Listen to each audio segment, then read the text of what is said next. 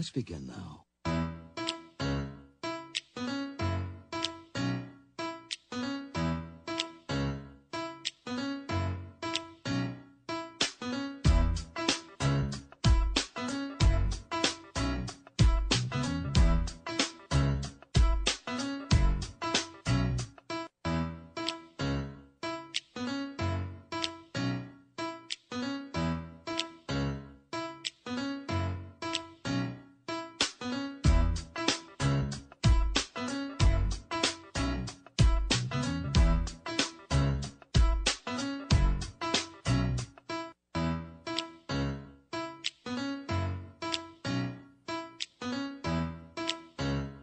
Don't worry, Dusty, I got this. Welcome into After Hours with Dusty Likins. I'm Jed Marshall. Tonight on the show, Bob Kendrick from the Negro Leagues Museum is going to join us. Dusty, hopefully, will stop talking to Henry Lake here in a minute and actually host the show. But until then, I'll just keep filling time. I thought that was good. Let's give it up for Jed Marshall.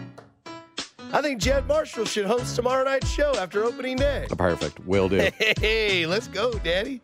Do All I not uh, have to talk for any of the time? I mean, you could just replay the Royals game in like an expedited version. Perfect. In case you missed any of today's action, top of the first, Royals are facing the Twins. I'm Denny Matthews, Royals baseball. And if you didn't hear any of Vern's postgame show, we're going to re rack that. So it should be uh, great. That's awesome. I loved that, by the way. That was good. That was good. Sorry, Henry Lake, formerly of Lake and Bink, is in town because Minnesota plays the Royals tomorrow on opening day. Uh, for those of you that are sleeping under a rock, by the way, tomorrow's gonna be 70 degrees. Last night we had a lot of negative energy towards opening day, Jed, and I don't understand it. Nobody wants to go. Everyone's pissed because they can't watch it on TV. That has nothing to do with opening day. People said, oh, the weather always sucks. It's going to be 70 degrees tomorrow. We're going to have 40 mile an hour winds, hopefully blowing out from home to center field so that we can bet the over of nine. Did you also know that if you are unable to watch the game, that Mm-hmm. you can listen to every Royals game all season long right here on 610 Sports Radio, That is- KCSP? That is very, very well noted. I didn't know if you knew that. I am one of those nerds, though, that if I don't move my TV out to the patio, I will turn the radio on. I mean, how do you not like Denny Matthews? Absolutely. Or you can, Dusty, I don't know if you knew this as well. You can also download the Audacy app for free. Costs you zero dollars. You Free can listen 99. anytime you want, wherever in the world. You know, it's always good when you bet Luca over 30 and a half points, and then the first thing you see on the TV is him grabbing his shooting hand. That's always good fortune. Since we did so well in the March Madness tournament. Uh, from the 913, good evening, gentlemen. Hope you're doing well today. S. Jordan on the text line. First one to chime in 913 586 7610. We are on until 9 o'clock, a little two hour show. Don't worry, it'll go fast. Um, I don't think that's a good. That's what she said, but I mean, I'm sure it could be if you played your cards right. Um, Jed, not a fan of The Office, unfortunately, um, but it is what it is. You remind me of Robert California. It's my least favorite character from The Office Uh, that's funny. Uh, it's everybody's least favorite character. because the show started to suck when he came on. That's Correct. why. Correct. I didn't like Kathy Bates, but I like Kathy Bates more than I liked Robert California. Well, I thought it was an interesting conversation they were having the other day on Cody and Gold, talking about shows that they quit watching because they just, you know, you couldn't do it. The Office, I've gone back and now finished, but it was definitely one of those shows where I'm like, I don't need this in my life. This isn't funny. Right. It's enjoyable. It was like pulling teeth to a certain extent. I've yet to watch the final season. you didn't. You're not missing much. I didn't think so. I know they bring uh, Michael Scott back for like what an episode. Yeah, for the finale. That's you should. Uh, to me, it's one of those. I I don't know. You've uh, you mentioned you watched obviously all the except for the last season. Mm-hmm.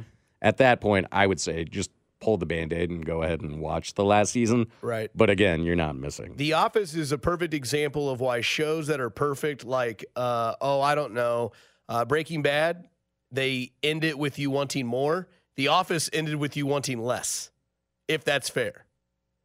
Unpopular opinion from the 816 The Office was never funny. Very unpopular opinion. Because there are episodes within that show that I sat and watched that I was like, I don't know if I can continue to watch this. And Like- if you if you go back and watch it now, Yeah. it's so un you know like uncomfortable to a Yeah. certain extent, but Oh. people who are like you and I who have a very weird sense of humor, Mm-hmm. priceless.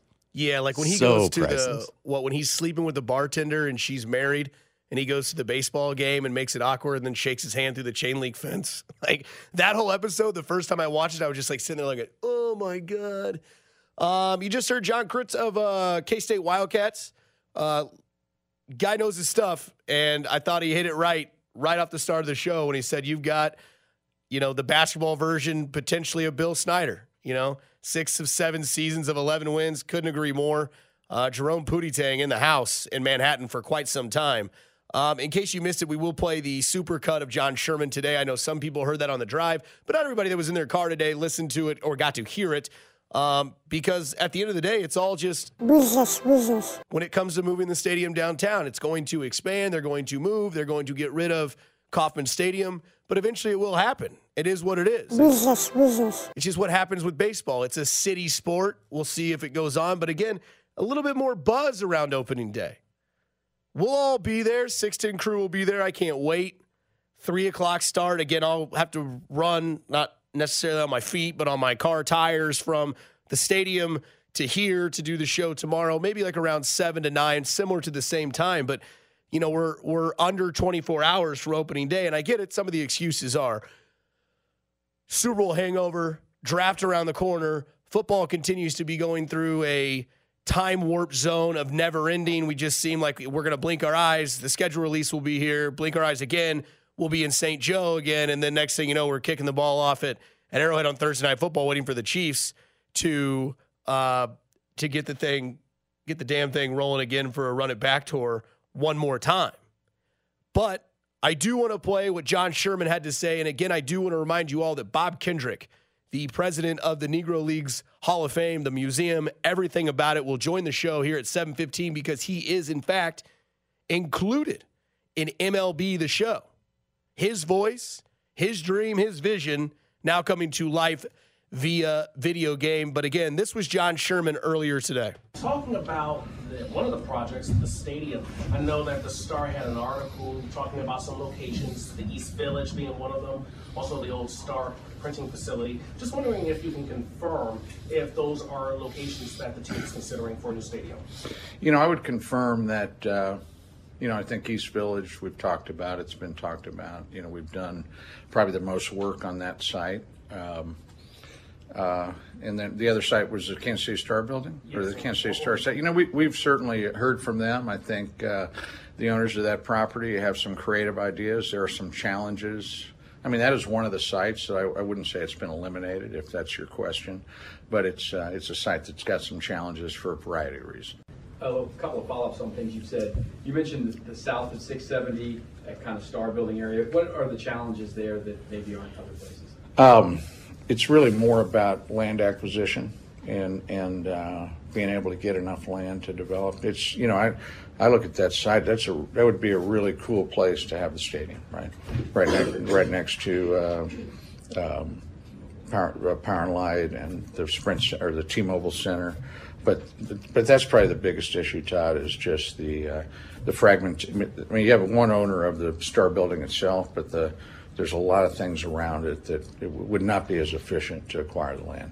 And as far as the East Village goes, it looks like the land stuff is maybe not the biggest issue there. What are any issues you have there is, uh, that would make it more difficult than anywhere else?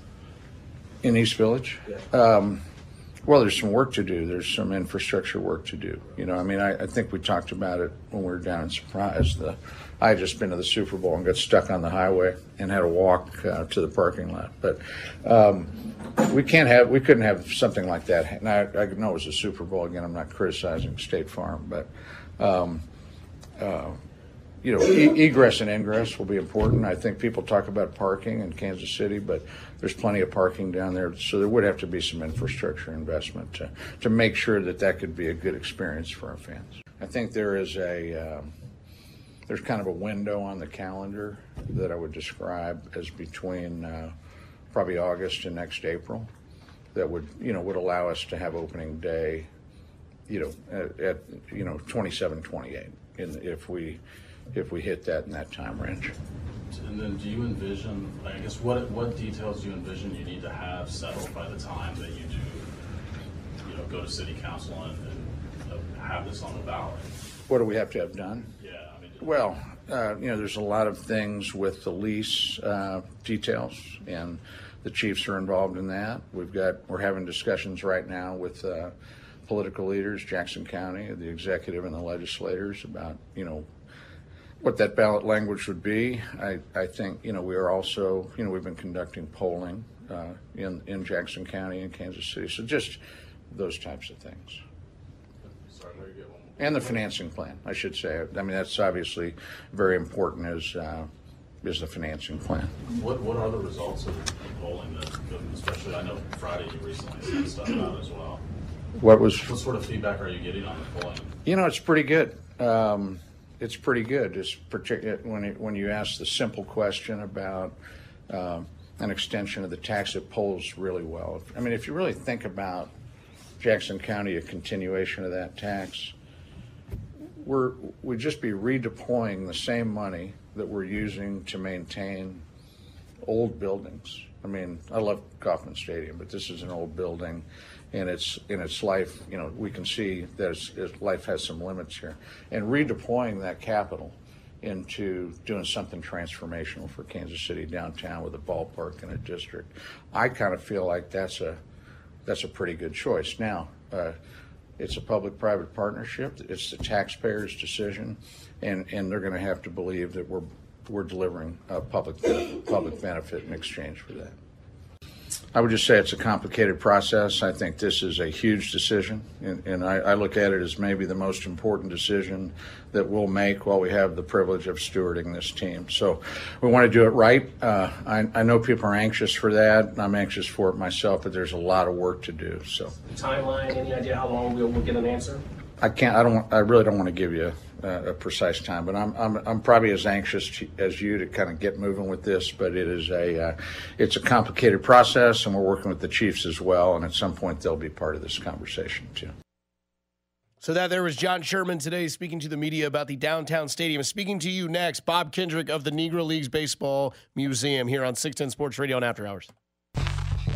Back in on After Hours, I don't want to make this man wait any longer. Opening day tomorrow. You can play MLB The Show currently.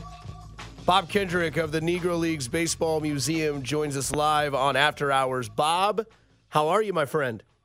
Man, I'm good. It's so good to catch up with you. It's been a while, man. I haven't talked to you in a long time. I know the last time I saw you, we were doing that wiffle ball party. Yes. I, I did hit a home run. I don't want to self gloat, uh, but it did. It was over the fence. I know I'm too big to do an inside the Parker, but Did, did, did you flip the bat? oh, you better believe it. And you better believe I pimp walked that thing too as soon as I hit it and came around third. but home runs are cool, Bob, for sure. But one thing I can honestly say is I'll never have my voice in a video game, and I don't know if you ever could have said the same. But times are changing, and you're uh, you're going to be featured on uh, MLB The Show as well. The the Negro Leagues players of the past, Satchel, Buck, all those guys will be video game ready to play. What does that make you feel like deep down inside for you, Bob Kendrick? Well, it's a tremendously proud day for all of us at the Negro Leagues Baseball Museum for Negro Leagues history. And and you're right. I never, in my wildest dreams, would have ever thought that I would be a part of a video game. And so it's pretty special, man. The work that the folks did over at PlayStation to bring Negro Leagues into the epic video game MLB The Show, the 23 edition. And we've got a deal for the next five years to bring additional Negro League players into the game. And what this means, again, for the awareness and recognition of the Negro Leagues. I mean, this digital platform, Dusty, is absolutely incredible, man. It it surpasses anything that I could have ever imagined.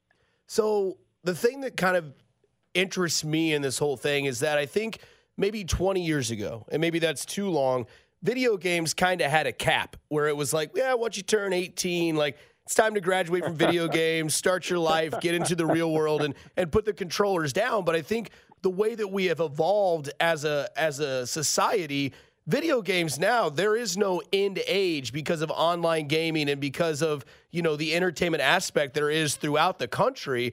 And it makes me wonder like how much attention this can bring towards the negro leagues museum because you're going to have people that are going to play this game. Let's say they live in you know tallahassee that have never you know even thought about coming to the negro leagues and now knowing that this is an actual thing that actually does exist and is very awesome to go see this might actually bring people into this because of the level of expansion that video games have brought.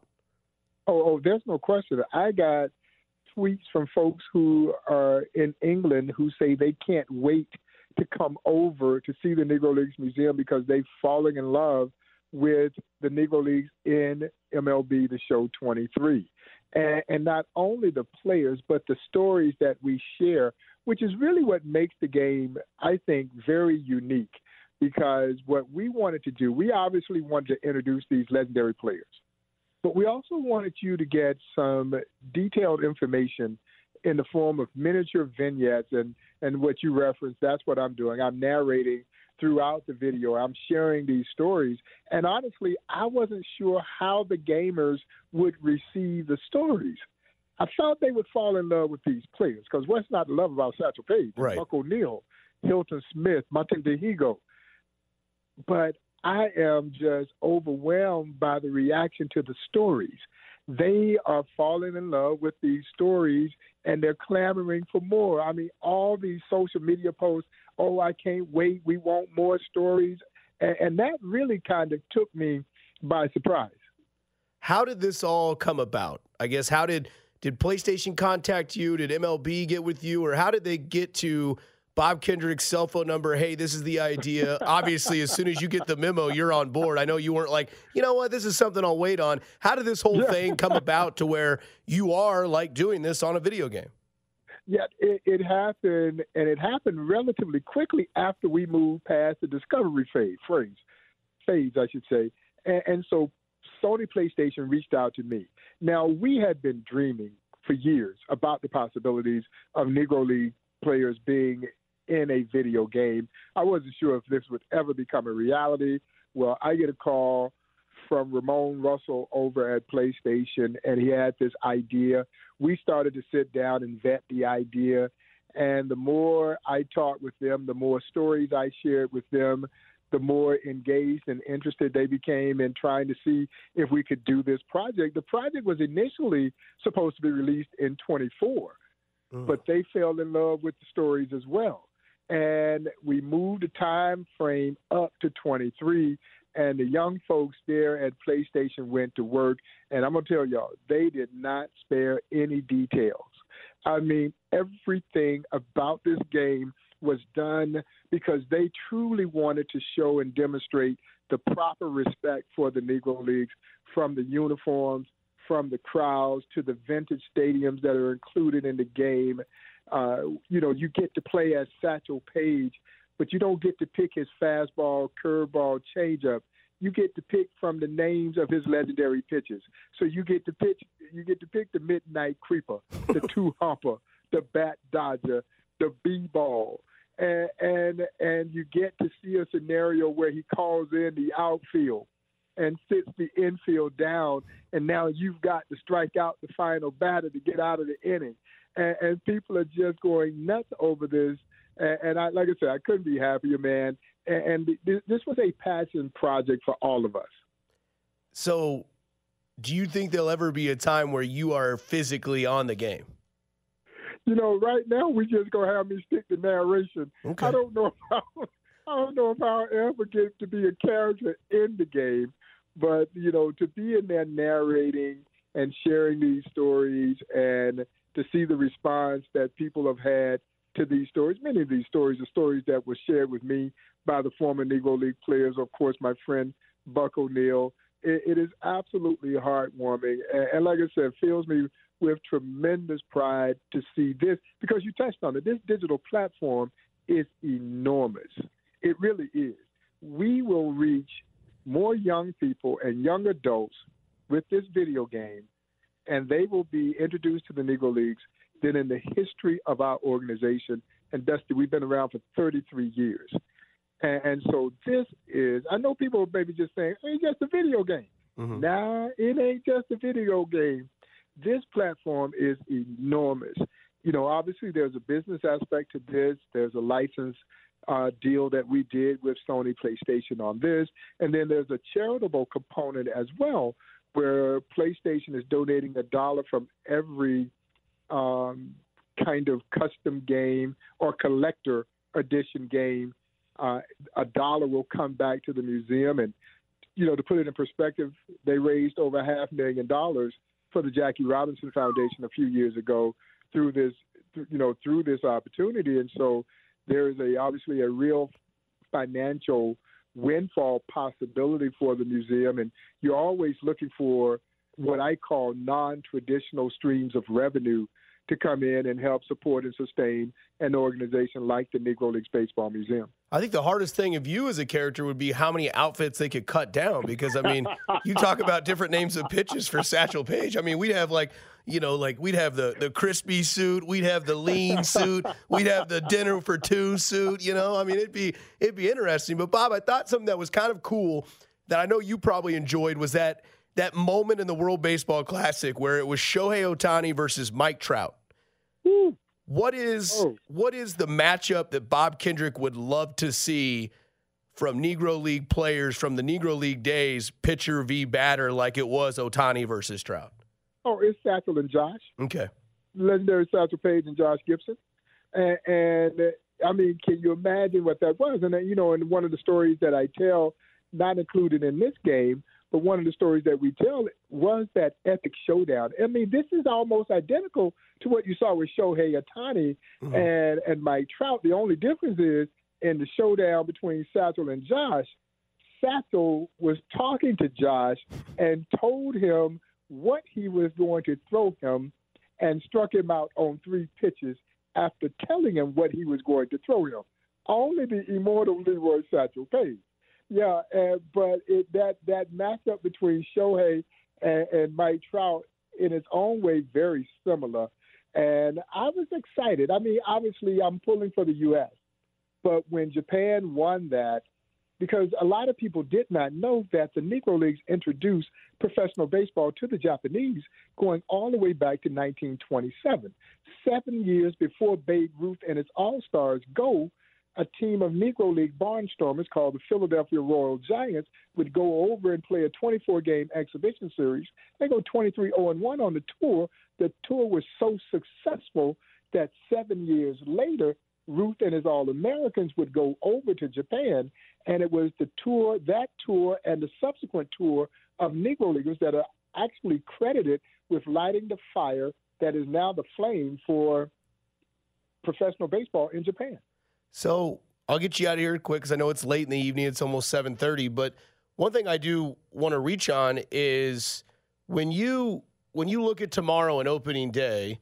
Obviously, baseball starts, and that kind of gets the clock ticking for teams that come in town and and Yes. tour the museum, and it's really cool to see. Like, I think it's interesting when athletes kind of report, you know, on Twitter or on Facebook, whatever it may be. Probably not Facebook anymore, but Instagram and Twitter about their experience. What's the greatest story you have from an athlete from out of town that's maybe pulled you to the side and told you how mesmerizing this was? I, I think last year, man, because when the Dodgers came, Clayton Kershaw hung with me every step of the way. He was fully engaged with everything that I was sharing with the delegation from the Dodgers. And, and I just thought that was special because, you know, for the African American and Hispanic athlete, the museum is like Mecca. That is their roots, that is their legacy they don't play this game had it not been for the players in the Negro Leagues. But here's one of our biggest stars in our game, a white athlete who was completely enthralled with this. And he pulled me aside to tell me how special it was, and he shared it with others when he got back when he got back into the clubhouse and that that day it was salute salute to the Negro Leagues uh, that particular time when the Dodgers were in town last year and so when I get into the clubhouse, the first person to greet me was Freddie Freeman, who had some family commitments and couldn't make it. And the first thing that he said to me, man, they told me how special this was. When we come back this season, I am coming to the Negro Leagues Museum. And, and so that is what you love the fact that the athletes are spreading the word amongst themselves. It used to be a time when I had to try and reach out to them and try and convince them to come to the Negro Leagues Baseball Museum. But now they're calling me, wanting to come to the Negro Leagues Baseball Museum. And to me, that is a wonderful indication that we are hitting home with this message of why this story of triumph over adversity is so powerful and so inspirational. And if you make your living in baseball, as you know, no sport holds to its history the way baseball does. And if you're going to be a part of this sport, you should know the history of our game. And the Negro Leagues are an important part of the history of this game as well as the history of this country. Last one. What does opening day mean to Bob Kendrick? Oh man, opening day spring, you know, hope springs eternal. Get out there and root on the boys in blue, and you, you know, we think we got a chance. All thirty teams think they got a chance, you know. so we feel pretty good about our chance too. And the excitement of opening day is, you know, opening day in baseball. There's just nothing to compare to it. No. And, and I love all the other sports. But there's nothing that compares to opening day in baseball because, again, our sport is the most romanticized of them all. People measure periods in their lives by baseball. You remember your first baseball game. You rarely ever hear people talk about, oh, I remember my first basketball game. I remember my first football game. And I, and I love all of these sports. I am a sports fan, but there's nothing that compares to opening day. Bob, I'll give you the platform if you want to promote anything with the Negro Leagues Baseball Museum coming up here, anything about anything at all. Go ahead and tell it. Yeah, no, guys, we're excited. I mean, we've I told someone the other day with the announcement of the release of the first ever series, animated series on the Negro Leagues called Undeniable, uh, and you can get that series on Major League Baseball.com slash originals or at the YouTube page where we did the first ever animated shorts on the Negro Leagues. They were playing those during the World Baseball Classic and then the announcement of the Sony PlayStation MLB The Show video game, including the Negro Leagues. We've had a great year in the first three months of this year, but we got more stuff coming, man. I'm excited about a new exhibit that will open May 20th at the museum, celebrating the 75th anniversary of the legendary Satchel Paige joining Cleveland. They, of course, then they were the Cleveland Indians, now the Cleveland Guardians, and and helping them win the World Series. The old man was either 42, but he might have been 52 because no one knows for certain when he gets there. And I don't know if Bill Veeck knew he still had some gas in the tank, but the old man still had some gas in the tank, and he helps Cleveland win that World Series. My Cleveland fans, Dusty, get tired of hearing me say this.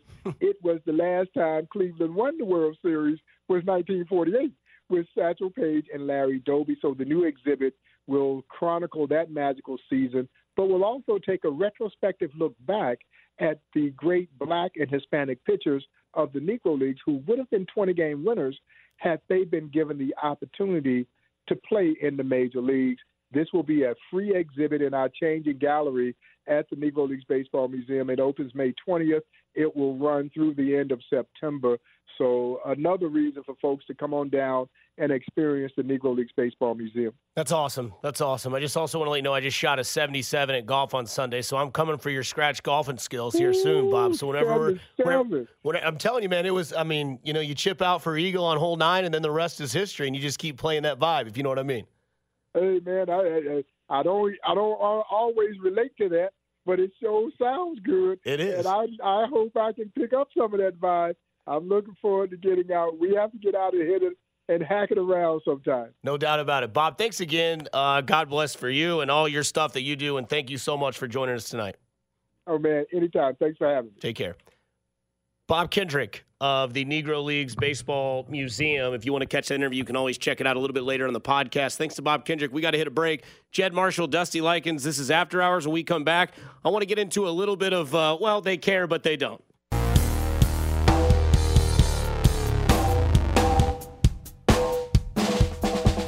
Don't forget, we can do this every night. The 8 o'clock question out of left field. Tonight, baseball oriented. Come on now. We got opening day. Tomorrow, you can hear Vern's pregame show starting at 2 o'clock here on 610 Sports Radio. And then the Royals will follow. First pitch at what, 335? Is that correct? Did I do my homework? It's always different. Like some years it's like 305, some years it's 310, some years it's 315. This year I believe it's 335. Dusty scrolls down his app to see the Royals time to game comes on, and it says 310. so 310 tomorrow, Vern at 2 o'clock. Royals coverage starts at 230. And uh, then you get the uh, the sights and sounds of the boys in blue. They start off 0 0. So, like Bob Kendrick said, you can, uh, you know, you can have uh, your cake and eat it too tomorrow because nobody's losing, nobody's winning until obviously the first inning starts. Um, I thought it was interesting last night as the news kind of broke out that the NFL was wanting to expand its season to two Thursday night games and they want it to be the competitive style of game, meaning that your Thursday night game, part deux, will come later on in the season if your team is winning. Well, the way that I look at that is three things. One, um, the Chiefs are always a pretty competitive team.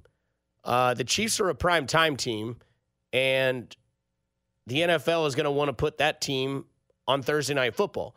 The other thing that is upsetting about this is the fact that Roger Goodell continues to lie. I don't think we are putting Amazon over players' interests. Um, you know, we've always been looking at the data with respect to injuries and the impact on players. That was drove our decisions uh, throughout the first 12 or so years of Thursday night football uh, and how it's evolved. And I think we have data that's very clear. Uh, it doesn't show a higher injury rate, but we recognize shorter weeks. Uh, we, we went through this in COVID too. Um, it's, you know, you, we had to have a lot of flexibility in those areas. So those are obviously different circumstances, but um, we work very closely on that. Um, I hear from a lot of players directly too. They love the 10 days afterwards. Uh, in fact, they call it a mini bye. And so there's some benefits on that side. So you have different views. You want to consider all of them, but players have different views, coaches have different views, and we have to try to balance all of that. Okay. Um, the fact that you say you're not putting Amazon over it is is just quite frankly a damn lie. We all know what's going on here. In fact, we saw yesterday Patrick Mahomes responded with the palm to the head emoji. And according to Pro Football Focus, the NFL has voted to double the number of short week games that every team can be scheduled to play. The NFL Players Association has so far said nothing. Players have had something to say. Some didn't like the idea of being required to play on a Sunday and then play on a Thursday, not once per year, but twice. Chiefs quarterback Patrick Mahomes tweeted a face palm in response. I didn't know that was the name of the emoji, face palm, um, in response to the news. Teammate Justin Reid said this multiple Thursday night games will be terrible for players' safety. If fans want to see the better product on Thursday nights, forcing beat up players to get suited up for a surprise Thursday night game with no time to really game plan for it is not the way to do it. This is 100% Jeff Bezos. This is 100% Jeff Bezos going to Roger Goodell saying, Look, dude, I paid a lot of money for Amazon Prime to pick up Thursday night football games. I do not want to pay to see two dud teams play.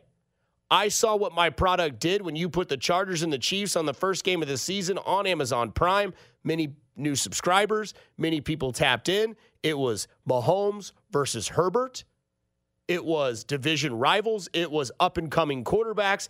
And it gave him a sense of, holy cow, this is what my product can be. And then you move on throughout the season, and it was Seattle versus the Saints. And the viewership was meh. The problem with the NFL, which is going to be the problem with the NFL, and we're going to have another topic about how the NFL is going to liquidate its entire system, is that it's trying to do too much. The NFL has been very good with changes. The NFL listens to people, they kind of feel itself out, and then they display what they hear. No one really asked for a second or an extra week in the regular season, but everybody was tired of four games in the preseason. So you take from preseason, you give to regular season, handshakes, handshake emoji, and everything's great. But the common fan most likely hates it. And why does the NFL do it? The common fan that roots for their team that is a competitor does not want to see their team suit up a second time on a short week. Thursday night games are already nerve wracking.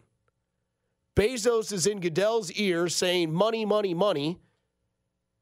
But if you really want to do justice to the league and you really want to add primetime stuff, double down on Monday Night Football. We talked about that last night. Put a doubleheader. There's always going to be an East Coast game. There's always going to be a West Coast game. When the NFL season starts and they put that doubleheader on Monday night, I leave myself questioning why don't we do this more often throughout the regular season?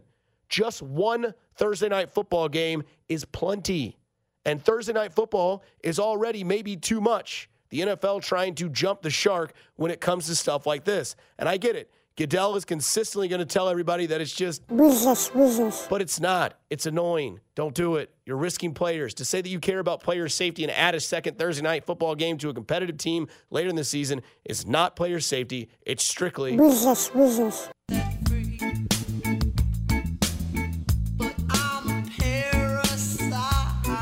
Coming up in about 10 minutes, we'll get to the 8 o'clock out of left field question here on 610 Sports Radio and After Hours. Still time to bet the Royals tomorrow. Kind of interesting.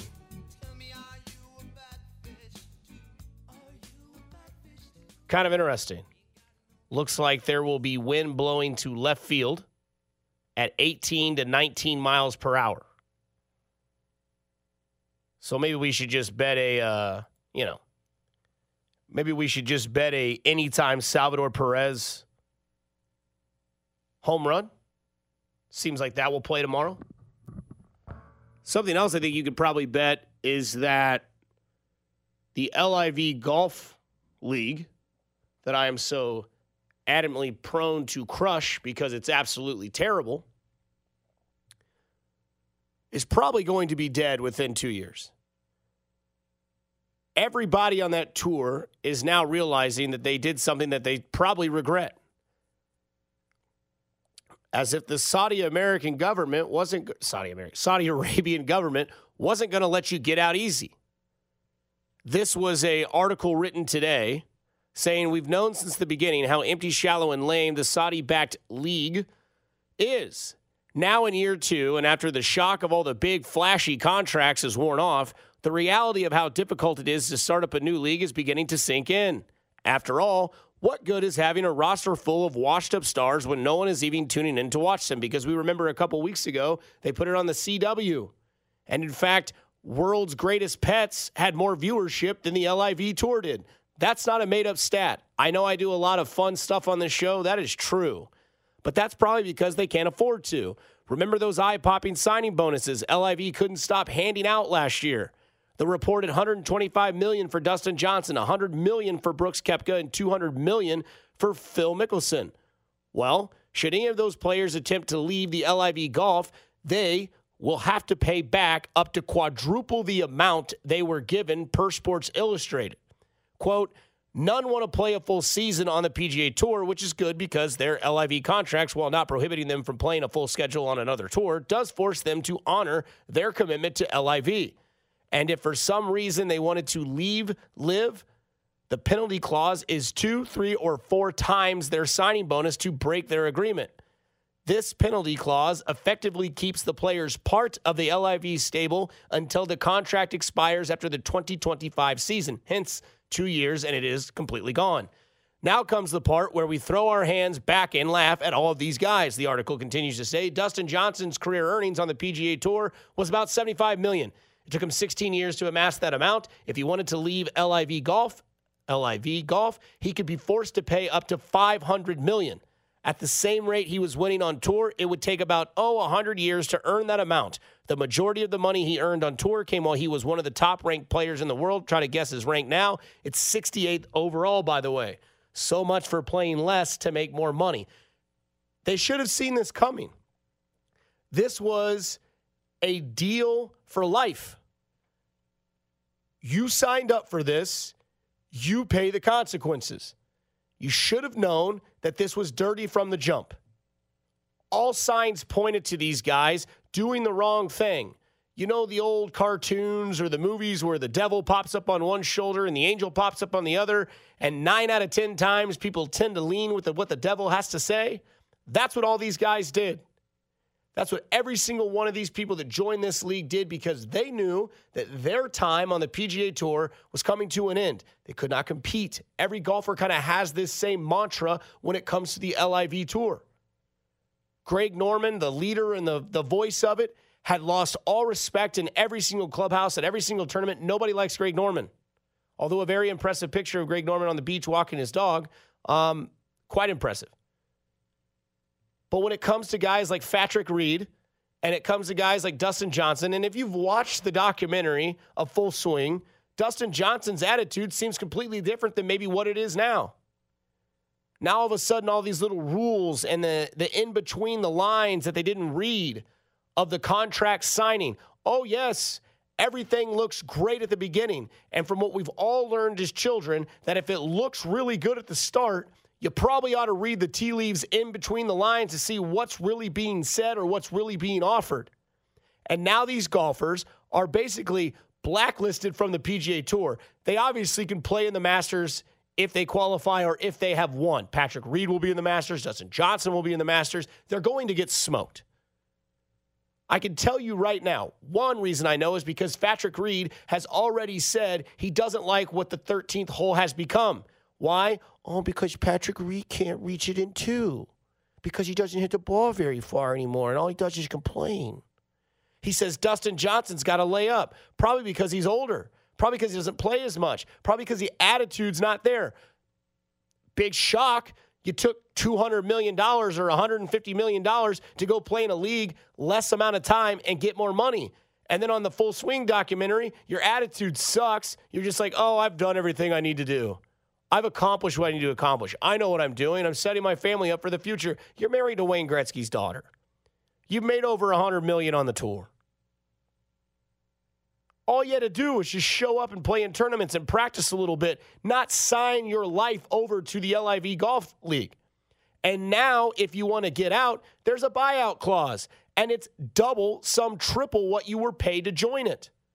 The PGA Tour has known this.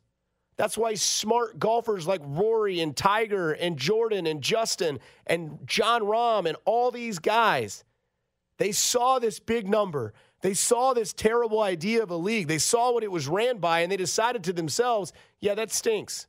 It looks nice, but it ain't great. You're looking at it from 100 yards away, but when you get five yards in, you see how ugly it really, truly is.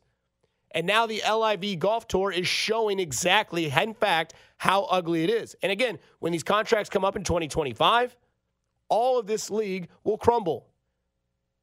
We won't even talk about LIV golf in two years. We might talk about how catastrophic of a failure it was, how stupid these players were that jumped. But again, ego is going to be the fall of all these golfers. It's just what it is. They can't take it anymore on the PGA Tour. The young guys are winning. It's more talented. The talent is rich, and it's hard to win on the tour. And these guys took the easy way out, and now they've got the hard way to stay in. Coming up on the other side, it's 8 o'clock. We get to the 8 o'clock out of left field question here on After Hours of 610 Sports Radio.